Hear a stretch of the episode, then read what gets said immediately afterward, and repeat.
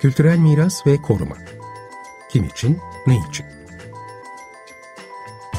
Hazırlayan ve sunanlar Asu Aksoy ve Burçin Altınsay.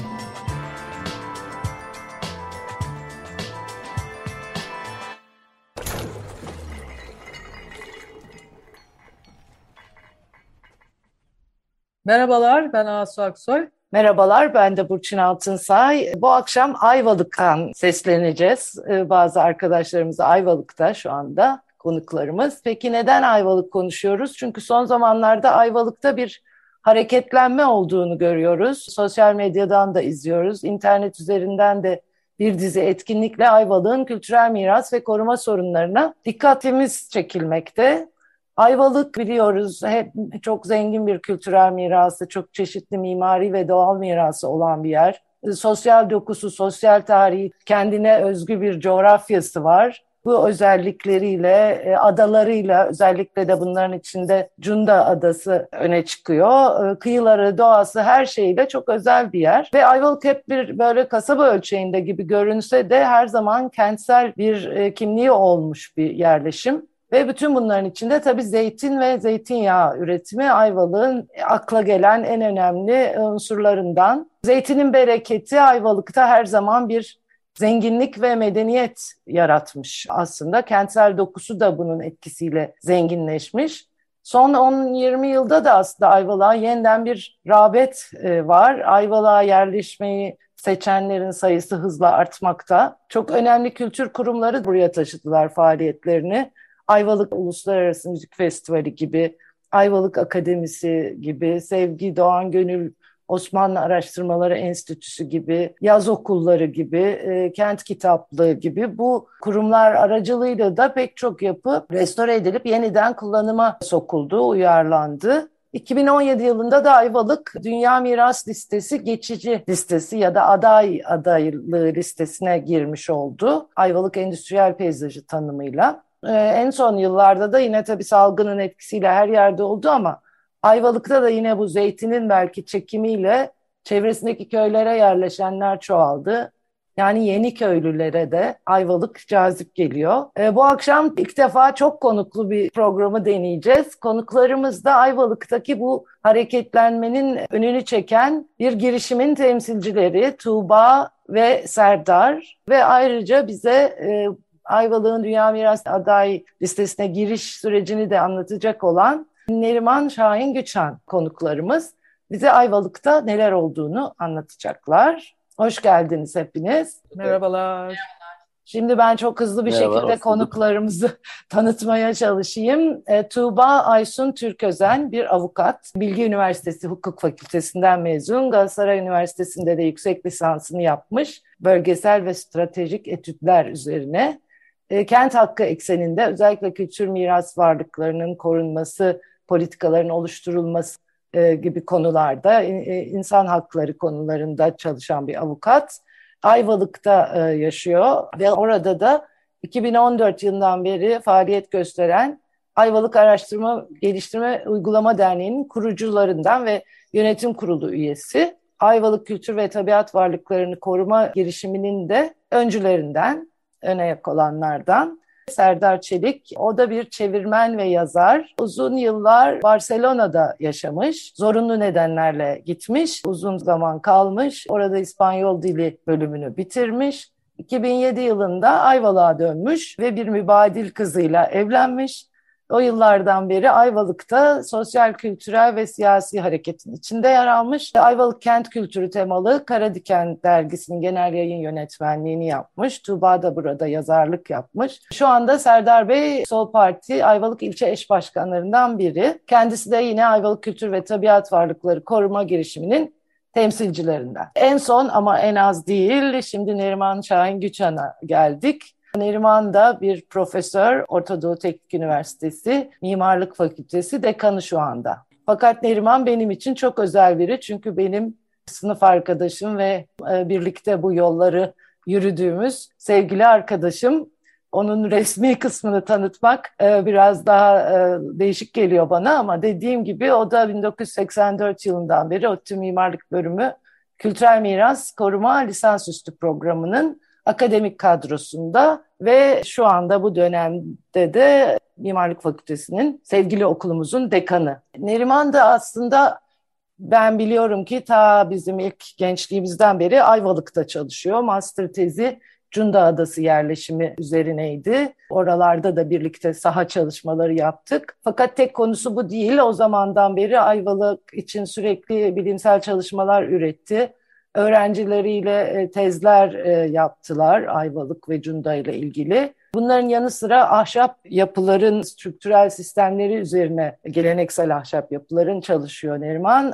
Ayrıca da e, dünya mirası alanı olan Nemrut Dağı Tümülüsü odaklı Komagene Nemrut Koruma ve Geliştirme Programı'nın da koordinatörlüğünü yaptı. Bu aslında Nemrut merkezli çevredeki pek çok ili de kapsayan bir e, yönetim planı e, anlamında bir e, çalışmaydı. Neriman ayrıca İKOMOS'un da e, Milli Komitesi'nin üyesi. E, Dokomomo, OMİM, MİAK, Korder, e, Sanart gibi derneklerinde üyesi. Kısacası yani Ayvalık çok şanslı.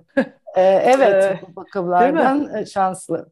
Tekrar hoş geldiniz. Çok e, kısa zamanda çok kapsamlı bir konuyu aslında sizlerden dinleyeceğiz. Yani belki hemen Ayvalık Kültür ve Tabiat Varlıklarını Koruma girişiminin nasıl başladığını girelim konuya. Yani 2020 yılında galiba bir deklarasyon yayınladı bu girişim ve ardından da işte çeşitli panellerle bugünlerde bayağı aktif bir faaliyet içinde. E, bu girişim nasıl ortaya çıktı? Neydi bu girişimin ortaya çıkmasına sebep olan e, nedenler? Tuğba Hanım belki size başlayalım bu konuya. Tabii. Öncelikle herkese iyi akşamlar Ayvalık'tan. Selamlar.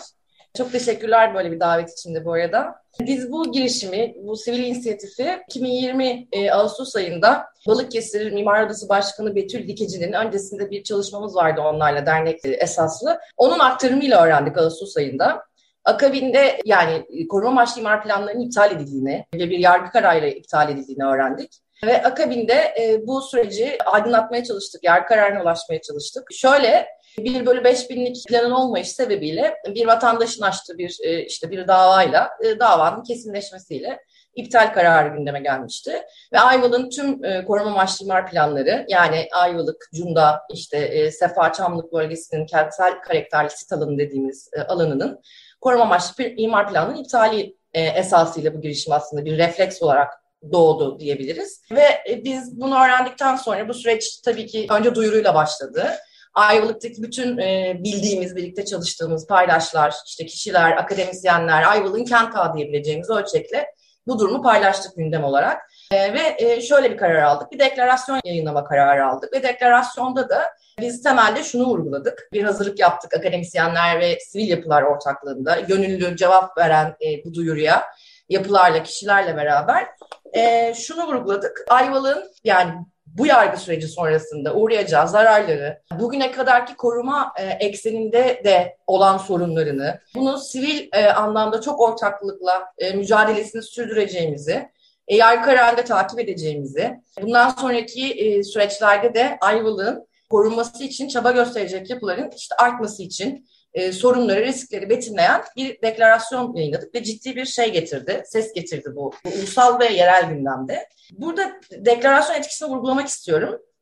Daha detaylı vurgulamak istiyorum. Yani eğer bu böyle bir deklarasyon olmasaydı bir kere yerel yönetimlerden, ilgili karar alıcılardan asla ses gelmeyecekti. Ee, ama halbuki bu de, deklarasyon akabinde hem basında çokça yer almasından hem sosyal medyada çokça tartışılmasından ötürü derhal bir toplantı düzenlendi yerel yönetim tarafından. Bu bizler de paydaşlar olarak davet edildik. E, bu metnin büyük ölçüde arkasında durduklarını ifade ettiler. E, ve hani Ayvalık'ın aslında sahipsiz olmadığını biz e, büyük bir uzlaşı çerçevesinde hani orada da biraz belki işte süreci de aktaracağım için sayıları vermemde fayda var. Yani Ayvalık sivil örgütlenme tarihinin en geniş uzlaşma e, zemini oldu bu katılım bağlamında, deklarasyon destek bağlamında. Mimar Odası dahil, TİMOP Mimar Odası dahil 26 sivil örgüt, 2 platform, 6 siyasi parti, önceki dönem belediye başkanları, e, meclis üyeleri, çok sayıda akademisyen ve sivil e, inisiyatifler burada çok farklı görüşlerden olmalarına rağmen bir kısmı özellikle ve bir araya gelmeye gerek duydular. Sonrasında bu büyük ölçüde destek gören deklarasyonun yarattığı etkinin olumluluğu diyelim hem ulusal hem yerel gündemdeki birlikte kalma yani refleksle başlayan bir sürecin birlikte kalma gerekliliğine dönüştü. Ama bu birliktelik şöyle bir şey yani biraz denizcilik tabiriyle de nitelendirirsek e, biz bir tonoz yapı oluşturduk e, diyelim ve isteyen istediği kadar bağlanabilir. E, istediği süreçte istediği kadar destek verebilir. Hem akademisyenler hem diğer bireyler duyarlılığı olan herkes için geçerli bu. İstediği ölçüde yoğunlaşabilir. Ve biz bu e, gündemi ayakta tutabiliriz diye düşünerek bu girişimi oluşturduk deklarasyon akabinde. E, bir WhatsApp grubumuz var. 77 e, kişiden e, oluşan şu an. E, içinde işte çok farklı disiplinlerde çalışan akademisyenlerin, siyasi örgüt temsilcilerinin, parti temsilcilerinin, e, sivil e, örgütlenme temsilcilerinin, işte uzmanların, bireylerin oluşturduğu bir yapı süreklilik, dinamik bir şekilde e, ilişki halinde. E, gündemi e, sürekli paylaşmaya çaba sarf ediyoruz Ayvalık'ın özellikle koruma eksenli gündemini tabii ki. Hem e, başlangıçta tabii kültür varlıkları diye gittik ama burada e, Ayvalık'ın işte genel yapısını aşağı yukarı e, herkes bilmekte diye düşünüyorum. Hem doğal hem e, kültür varlıkları bir arada değerlendirilsin isteğiyle. Tabii o anlamda da bir takım çabalarımız e, var. Gündeme taşıma çabamız oluyor. Ve hani e, gündemi e, işte var olan işte sorunları, bilgileri paylaşıyoruz. Ve hani bu çerçevede Ayvalık'taki bu dinamizmi, koruma ekseni çerçevesindeki dinamizmi sürdürmeye çalışıyoruz. E, sosyal medyada farklı hesaplarla e, sürekli paylaşımlarda bulunuyoruz. Koruma girişimini örneklem olarak e, farkını da vurgulamak isterim. Az önce bir miktarda uygulamaya çalıştım aslında ama Ayvalık'ın kentsel alanın genişliğinden yararlanarak bir karma grup oluşu. Yani tamamen karma, e, tek herhangi bir yapıyı içine almayan çok çeşitli, çok farklı grup farklı bir grup e, şeyi var, yapısı var. Yönetim mekanizmamız yok. Herkes temsilci, herkes e, fikir beyanında bulunabilir, tartışma açabilir. Bizim tek buradaki mutabık olduğumuz diyeceğimiz şey deklarasyon metnimizdeki değerler. Buna uygun bu, bu değerler doğrultusunda düşünen herkese kapımız açık. E, herkesin görüşünü beyan etmesine, sunumlarda e, hatta sunuş talep etmesine dek yürüyebilecek bir açıklığımız var. Yani Ayvalık'ı hep birlikte koruyacağız diyorsunuz ve bütün bu süreci plan e, şu anda yok diyorsunuz. Bu plan yeni planların yapılma sürecini hepsini takip edeceğiz ve Ayvalık'ın kültür ve doğal miras değerlerinin birlikte bütünlüklü bir şekilde korunması diyorsunuz. Şeyiniz bu, duruşunuz bu. Aynen öyle. Tamam. Evet. Evet. evet. Ve farkındalık yaratıyorsunuz galiba bu sorunlara. Bunun herkesin anlamasını sağlıyorsunuz. Evet, e, burada tabii aslında tabii bu deklarasyonla başlayan süreçte biz bir inisiyatif oluşturduktan sonra işte araçları da kullanmaya başladıktan sonra e, Zoom toplantılar başlattık. Tam da pandemi dönemine denk geldi. E, böyle bir şey de yaptık. İşte pa- pazar akşamları saat 8 gibi bir genel olarak buna uymaya çalıştığımız bir programlamayla akademik çalışmaları, bilimsel bilginin e, halkla, kentin tüm paydaşlarıyla paylaşılarak özellikle karar alma mekanizmalarında, imar planları süreçlerinde daha bilgi sahibi, e, daha farkındalıklı davranılabilecek bir ortam yaratmaya çalıştık. E, ve bu çerçevede yaklaşık bugüne kadar 10 ıı, civarında e, Zoom toplantılar akademisyenlerle, uzmanlarla gerçekleştirdik. Son olarak Neriman hocamızın da uzun yıllardır çalışmaları, onun, onun, onun öğrencilerinin çalışmaları e, endüstriyel miras esası üzerinden yürümeye başladı. Özellikle Rahmi Koç Müzecilik ve Kültür Vakfı'nın son e, dönüşüm projesi Ertem Zeytinyağı Fabrikası'nı ele aldık. Yine bir e, yüksek lisans öğrencisinin teziydi Neriman Hoca'nın danışmanlığındaki. Tuzlalarını ele aldık. Endüstriyel miras yapısı olarak Çam, Çamaltı Tuzlası örneklemi üzerinden Ayvalık'a da baktık. Lesbos üzerinden karşılaştırma bir takım çalışmaları Zoom toplantıya aldık. Bunların sonlarında tartışmalar oluyor geri bildirimler oluyor. Olabildiğince dile dikkat ediyoruz. Uzman dili kullanmamaya çalışıyoruz. Aktarımı, etki, etkiyi arttırmaya çalışıyoruz. Tabii bu bir çaba, başlangıç diyebileceğimiz bir seviyedeyiz aslında halen. Daha da değişken, daha da güncel kılabileceğimiz bir takım araçları hep düşünmeye çalışıyoruz. Destekler almaya çalışıyoruz. Bu şekilde yolumuza şu an için devam ediyoruz. Biz biz kurumsal yapı değiliz ve böyle de olmamayı e, özen gösteriyoruz. Onu e, özellikle vurgulamak isterim. Değişik bir örnek olma e, yolunda da gidiyor sanki sizin bu bir araya gelişiniz. Buradan Neriman'a dönelim. Evet demin de söyledim Neriman hakikaten çok uzun yıllardır yani 40 yıla yaklaşan bir süredir bilimsel olarak Ay Ayvalık ve Cunda'da çalışıyor. Ve orayı da iyi tanıyor çünkü orada aynı zamanda yaşıyor da. Neriman sen de bu UNESCO Dünya Miras Listesi aday adaylığı listesine giren dosyada Ayvalık'ın kültürel miras e, birikimini e, kavramsallaştırdım ve bunu endüstriyel peyzaj e, tanımlaması içinde ele aldınız. Bunu bize biraz açabilir misin? Ayvalık'ın kültürel mirası bu şekilde nasıl temsil ediliyor? Onları da senden dinleyelim. Teşekkür ederim. Ben de bu davet için öncelikle sizlere teşekkür ediyorum. Ayvalık hani ben Türkiye'nin pek çok yerinde çalışan biriyim halen. Ama Ayvalık benim gönül bağımın olduğu bir yer, çok özel bir yer.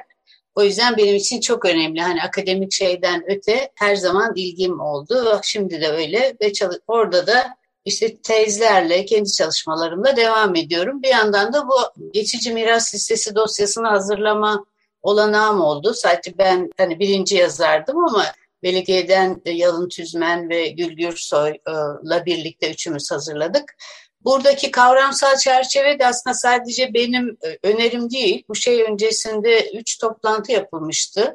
2017 öncesinde sanıyorum e, hani hangi özelliğiyle başvursun Ayvalık diye konuşuldu. Orada birkaç fikir ortaya çıkmıştı. Bunlardan biri de endüstriyel e, mirastı ya da peysajdı. Ben onu peysaj olarak dönüştürdüm sonra. Bunun arka planını kısaca şöyle tarif edebilirim ben. Ayvalık, Cunda gibi e, antik döneme kadar uzanan bir tarihi geçmişi yok aslında. 16. yüzyılda küçük bir köy gibi. 17. yüzyıl sonundan itibaren zeytinle ilgili bir gelişme kaydediyorlar. Bu delice zeytinini değiştirerek, dönüştürerek çok nitelikli, yere özel, özel bir aroması olan bir zeytine dönüştürüyorlar ve bununla bir sanayi üretiyor Ayvalık yavaş yavaş. 1820'lere gelindiğinde aslında Osmanlı Sarayı'na zeytinin gittiği e, önemli bir zeytin üreticisi durumunda ve buna bağlı olarak da üretim tesislerini de yapmaya başlıyor. 1827'den 1922'ye kadar yani nüfusun tamamına yakının Rum olduğunu söylemeliyim. Bu süreçte bu nitelikteki az yerlerden de biridir Ayvalık. Bu süreçte özellikle zeytin üretimi o kadar ticareti o kadar önemli hale geliyor ki kıyıyı doldurarak e, bugün gördüğümüz fabrikaların bir kısmını e, özellikle kuzeydeki bantın büyük kısmı artı depo yapıları gibi ve ticari yapılardan oluşan bir ticaret ve üretim merkezi oluşturuyor kentin odağında. Daha önce kent daha yukarıdayken, Taksiyeris Kilisesi çevresindeyken kıyıya yanaşıp bu tür bir liman kentine dönüşüyor. Sadece bu yapılarla kalmıyor tabii. Bu kadar ticaret gelişince ve bir yandan da tanzimat reformundan sonra azınlıklara verilen haklar da bunda mutlaka etkili oluyor. E, kilise ve okul odaklı 11 mahallenin biz Ayvalık'ta geliştiğini görüyoruz. Konut sayısında da müthiş bir artış oluyor. Nüfusu 20 bin üstüne çıkıyor. Dolayısıyla burası e, zeytin ve sabun, temelde bu üretime dayalı bir endüstri kenti oluyor. Bu tarih 1827-30'lardan 1922'ye kadar 100 yıllık bir süreyi kapsıyor ama sadece üretimle kalmıyor. Bu özellikle bir limana dönüşüyor, bir gümrüğü var ve Kuzey Ege'de İzmir ve Bandırma'dan sonra en önemli üçüncü liman oluyor. 600 geminin yılda geldiği bir liman oluyor burası. Şimdi bu tabii çok özel bir konu Ayvalık için. Hatta ben e, Hani şöyle de diyorum yani Ayvalık'taki mimari kültür yapılar açısından ya da kiliseler açısından bakarsanız belki 2000'e yakın Yunan adasının yarısında vardır. Ama Ayvalık'ı bu diğerlerinden farklı kılan bu endüstriyel mirasın liman kenti olması ve ürettiği zeytinin niteliğidir. Yoksa zeytin bütün Akdeniz'e özgü bir ürün kuşkusuz ama Ayvalık bu açıdan aromasıyla öne çıkmış zeytin. Sertliği çok düşük ve özel bir aroması var. Bütün bunlar bunu dünyada kıymetli hale getiriyor. Buna bağlı bir endüstri gelişiyor. Endüstri kısmı aslında neden endüstriyel peyzaj derseniz konunun özü bu. Çünkü bu özelliği biz başka hiçbir yerleşimde görmüyoruz. Bütün Akdeniz boyunca ya da Ege boyunca bu büyüklükte zeytine dayalı bir e, ticari merkez geliştirip bununla büyümeyi pek e, rastlanılık değil kentin tamamen buna göre örgütlenerek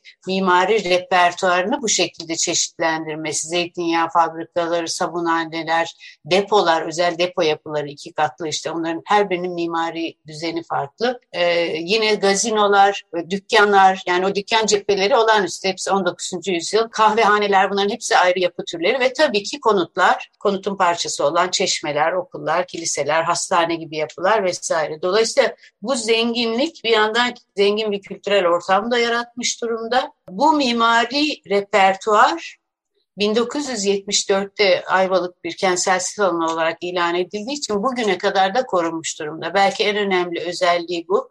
Eğer bu mimari bu düzeyde korunmasaydı, korunmakla şunu kastediyorum, pek çok yapı oldukça kötü durumda ve harap durumda ama kalmış ve özgün. Özgünlük biliyorsunuz UNESCO açısından çok önemli. Özgünlük ve bütünsellik.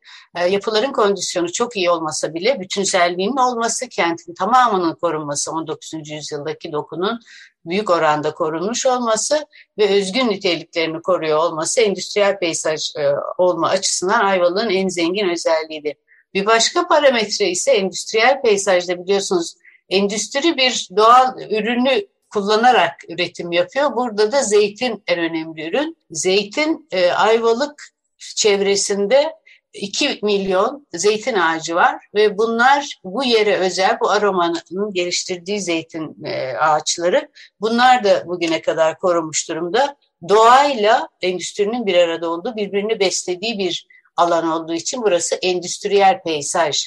Yani insanın etkisiyle peyzajın da değiştirildiği gözetilerek endüstriyel peyzaj olarak önerdik. Hatta bu bence zeytin ağaçları için de çok önemli bir tanım oldu. Çünkü zeytin ağaçlarının da dönem dönem bu ülkede risk altında olduğunu biliyoruz. Ayvalık da böyle bir geçmiş yaşadı 2017 öncesinde. Belki Tuğba Hanım bu konuya bir açıklık getirmek ister. Evet hocam 2014 yılında zeytin koruma yasası ile ilgili bir hali hazırdaki zeytin koruma yasasına karşı bir taslak e, tasarı e, gündeme geldi Türkiye Büyük Millet Meclisi'nde. Özellikle Ayvalık'taki zeytin üreticileri bilhassa Salih Madra'nın öncülüğünde e, ciddi bir imza, imza kampanyası düzenledi. E, kamuoyu baskısı oluşturdu. Türkiye Büyük Millet Meclisi ile ilişki kurdu ve bu tasarı Ayvalık'ın büyük payıyla e, neyse ki e, gerçekleşmedi, geri döndü.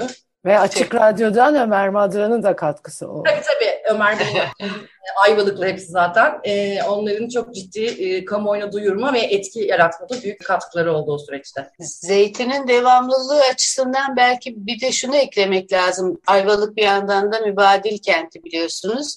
22'de Rumlar buradan ayrılıyor. 24'ten itibaren Midilli, Selanik ve daha sonra Giritliler bölgeye geliyorlar. Ayvalık ve Cunda'ya yerleşiyorlar ve buraya gelen nüfus aslında bu e, zeytin üreticisi. Bu geleneği biliyor ve bunu geliştiriyor. İlk yıllar oldukça zor ama özellikle 60'lı yıllardan sonra zeytinde de endüstriyel dönüşümü sağlayarak bu üretimin devamlılığını sağlıyorlar. Bence bu da sürdürülebilir bir endüstriyel mirastan böylece söz ediyoruz. Bütün bunlar birleşince bence olağanüstü bir resim çıkıyor. Türkiye'de bunun gibi başka bir alan yok. Dünyada da endüstriyel miras alanlarına baktığımızda ki sayısı çok az UNESCO Dünya Miras Listesi'ne bakın onu geçmez. Bütün bunlar bir araya gelince aslında endüstriyel peyzaj olarak tanımlamayı öngördük. Çünkü UNESCO kriterlerinden bir tanesi biliyorsunuz sayıca az olan alanlara yöneliyor UNESCO artık. Bir tane de arkeolojik alanı Dünya Miras Listesi'ne sokmak artık çok kolay değil. Çünkü çok fazla bu tür alan var ama endüstriyel mirasın büyük bir şansı vardı.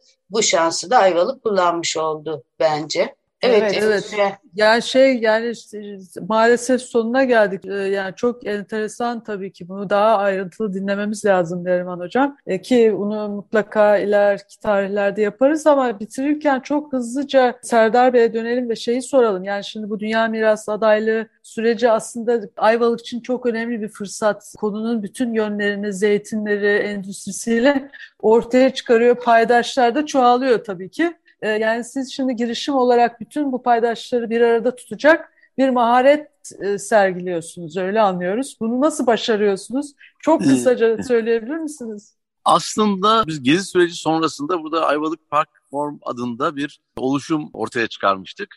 Daha sonra Haziran Hareketi'yle de güçlenen, ilerleyen bir oluşum oldu ve bu oluşum çerçevesinde e, pek çok etkinlikler düzenledik. Halkın sesini yerelden biraz e, yerel yönetime duyurmaya çalıştık. O tabii halk üzerinde bir etki yarattı ve bu paydaşlar, tüm bu paydaşlar e, da bu etkiyi görünce doğal olarak bizim sözümüzün arkasında durmaya çalıştılar. O tabii önemli bir etken oldu. Bu tabii sanıyorum yerel yönetimlerin de birazcık göz ardı edemeyecekleri bir şey haline geldi. Mesela e, şimdi çok sessiz görüyoruz mesela yerel yönetimleri biz. Fakat e, yani oluşum olarak ama sanıyorum e, Neriman Hocam'ın önderliğinde yapılan çok değerli bu UNESCO çalışmalarının bizim de birazcık katkılarımızla yerel yönetimin duymasını sağlayacak ve daha ileriye götürecek bir oluşum e, eninde sonunda gerçekleşecektir diye umut ediyorum.